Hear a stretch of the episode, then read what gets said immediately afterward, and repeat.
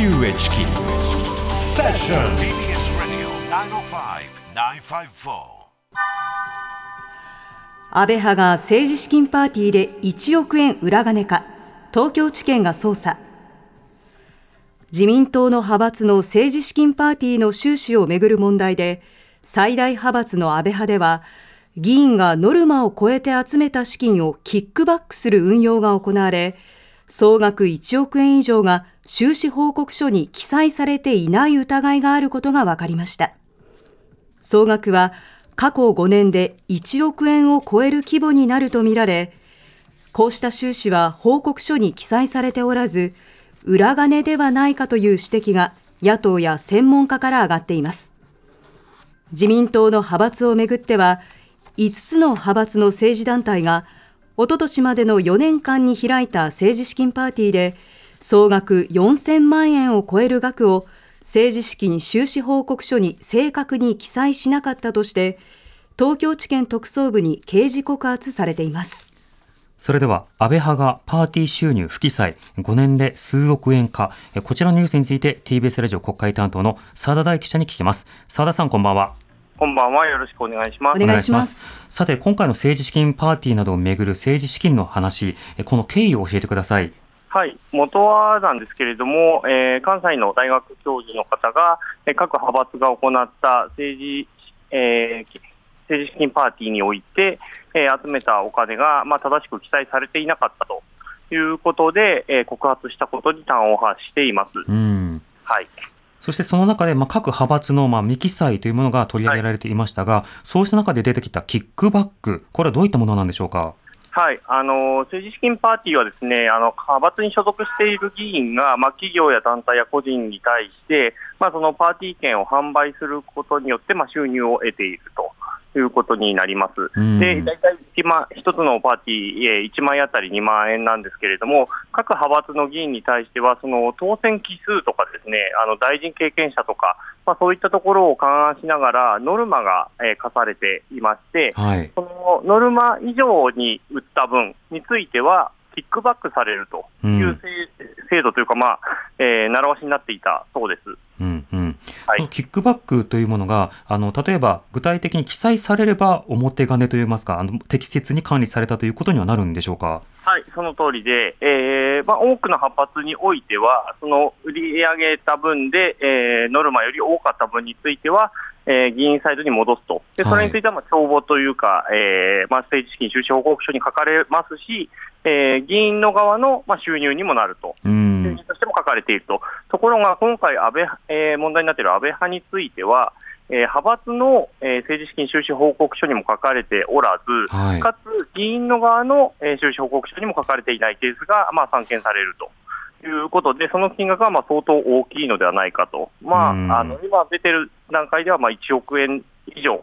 ということになってまして、まあ、報道によっても数億円に上るというふうに見られています。なるほど。まあ、これ、キックバック、記載すれば違法ではないとしても、これ自体もちょっと法の抜け道という感覚はそもそもありますよね。まあ、そうですね、あのーとにかく大きい金をお金を集めて、まあ、それをまあ戻す、あるいは、えーですもんね、でうん多くの団体とのまあ関わりで、せあのー企業団体献金については、まああのー80年代から90年代にかけてまあ問題になって、それで、えー政治資金規正法とかですね、まあ、新たな法律を作って、それをやらないようにしましょうという流れにはなったんですけれども、はいこのパーティー自体がまあ抜け穴になっているということは、うん今週行われた予算委員会の中でも指摘されています。うん、企業との結びつきを変わらず続けてしまうではないかということになるわけですが、それが裏金ということになると、これは未記載、そしてそれがどんな人に使われたのかとも含めて、非常にこう問題のあるケースということになるわけですか？まあ、そうですね、あの政治のお金については、まあ、とにかくあの議員サイドは政治資金収支報告書にまあ全部書くというふうになっているわけですけれども、そこに載ってないということなので、これはかなりあの制度をの根幹に関わる大きな問題になると思います。うん、なるほど。これ、今回安倍派ということですけれども、その各派閥の状況や対応というのはどうなんでしょうか？はい、あの他の派閥でも、まあ、同様のキックバックと呼ばれるものは行われているそうなんですけれども、多くの派閥ではそれがあ記載されているとうん。いうことになります。ただ、安倍派に関しては、本当にノルマ枚数だけが記載されている状態になっていて、そこからオーバーした分は、えーどうなっているのかというのは本当にわからないということになっているので、まあきあのーまあ、法そのキックバック時代のまあ是非は別にしても、まあ、その時点で、えー、他の派閥に関しては、そのルールに関しては守っているということになると思います。なるほど。この点、派閥ごとの説明の違いというのはどうなんでしょうか？はいあのまあ、今のところ、ですね、まあ、あの岸田総理は先週の段階で、まあ、各派閥に説明をしなさいというふうに言っていて、うん、総理自身がまあ今週の、えー、予算委員会の中で、えー、宏池会、岸田派ですね、についてはまあ説明をしているとい。う状況ですね、はい、一方、その、えー、安倍派に関してなんですけれども、今、座長、あの安倍派というのは会長が今いない状態で、まあ、集団統治体制をしていて、座長という、えー、肩書きで塩谷元文科大臣が、一応、一応のまとめ役になってるんですけれども、うん、まあ、そういうキックバックはあった時の一瞬、えー、1回は認めたんですが、えー、それを撤回すると、はあ、いうことになりまして、今日の時点になって、まあ、あの朝日新聞が今朝の朝刊で報じたんですけれども、これについては、まあ、精査するとだけ言っていると、ただカメラの前での取材には応じていないと。いう状況ですね。なるほど。これ、松野官房長官は国会での答弁については、岸田総理よりも消極的でしたが、松野さんはどの派閥なんですか、はいえーとえー、安倍派の、しかも事務総長という事実上ナンバー2を過去にやっていた経験があるということで、今日の記者会見の中でも、えー、記者からたびたび問われたんですけれども、まあ、現在、派閥を代表する立場にないと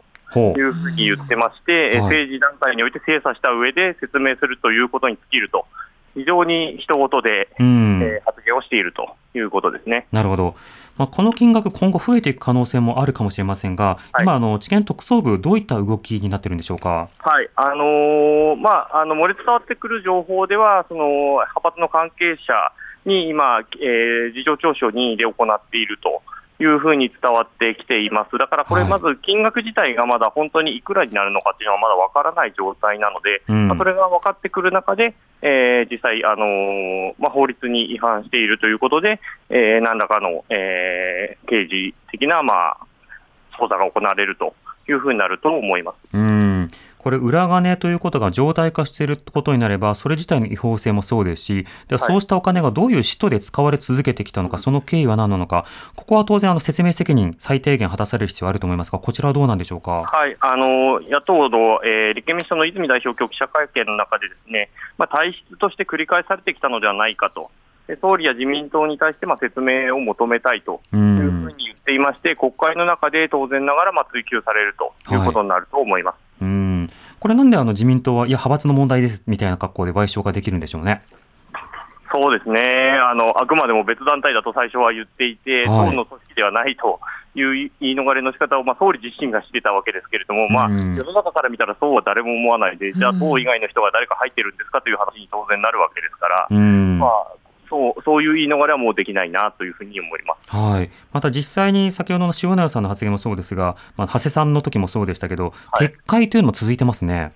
そうですね、まあ、でもあの撤回ってあのあまり意味のななさないことでして、はい、まあ、間違ってたので改めますならあれですけれども、一回発したことは基本的にまあ国会の中の、えー、で誤ったことを言って、撤回ということは、あの議事録上とかではあり得るんですけれども、世の中的には通常ありえないことなので、はい、あまり撤回といったことに関しては、あまた変なこと言ってるなっていうふうに思ってもらえればいいかなというふうに思います。うん具体的な追及、これも必要だと思いますが、国会の今後のスケジュールというのはどうなんでしょうか？はいあのー、旧統一教会の財産保全をめぐって、ですね今日法案、えー、委員会が行われています、でこちらには与野党それぞれが、まあ、案を出しているわけなんですけれども、それに伴う、まあ、修正協議というのはずっと行われていたんですが、まあ、委員会を見ていても、まあ、その裏側の修正協議を見ていても、かなり、あのそれぞれの主張に隔たりがある状態です。ただ、あの国会の会期が迫っているので、まあ、与党側としては通したいということで、今日委員会での採決を行うという話も出ていたんですけれども、うん、えー、与野党の国対委員長が会談をしまして、それは、えー、火曜日以降に延期ということになりました、そのそれまでの間でまあ何らかの成案を得られるのかということで、まあ、与野党の協議が続いているということになります、はい、うん。まあ、これあの、自民、公明、それから国民民主、これが、はい、あの財産の開示などについて求める法律、はい、で維新とそれから立憲民主党が財産保全を求めるなど、まあ、動きが違いますが、そんな国民民主党からまあ党を割るという動きがありましたね。はいそうですね、あの昨日、えー、番組にも出演してましたけれども、前原代表代行が、国民民主党を離党して、えー、教育無償化を実現する会という新党を、まあ、5人で立ち上げたということになりますね、なるほど、これ、他の政党などの反応というのはどうですか？はい、あのーまあ、維新、日本維新の会に関しては、あーまあ、馬場代表自身がですね、この政党をまず前原さんが言う前に、えー記者に対して喋ってしまうとはいいうようなことがあるぐらい、まあ、近しいと。うんいうことになります、まあ、もちろんあの政策本位とか是々非々とかは、えー馬場さんおっしゃってますけれども、まあ、心情的にはすごく近いとうんいうことになります。で立憲民主党の側も、まあ、国民の、えー国民民主党が今、まあ、与党に近づいていると、トリガー条項の、まあ、凍結解除をめぐって与党に近づいているということを、あー引き合いに出しながら、まあ、前原さんたちの動きを、まあ、コメントするとういうんようなことで、まあ、与党に行き過ぎてるからだという趣旨の発言をしているということですね。なるほど、まあ、具体的に、まあ、今はその与党サイドの具体的な順法精神と、それからまあ刑事告発の行方、これ見ていきたいと同時に、まあ、野党の具体的な追及、さらには野党のまあ今後の動き、見ていきたいと思います。澤田さん、ありがとうございました。ありがとうございました TBS ラジオ国会担当の澤田大樹記者でした。TBS Radio 荻上チキ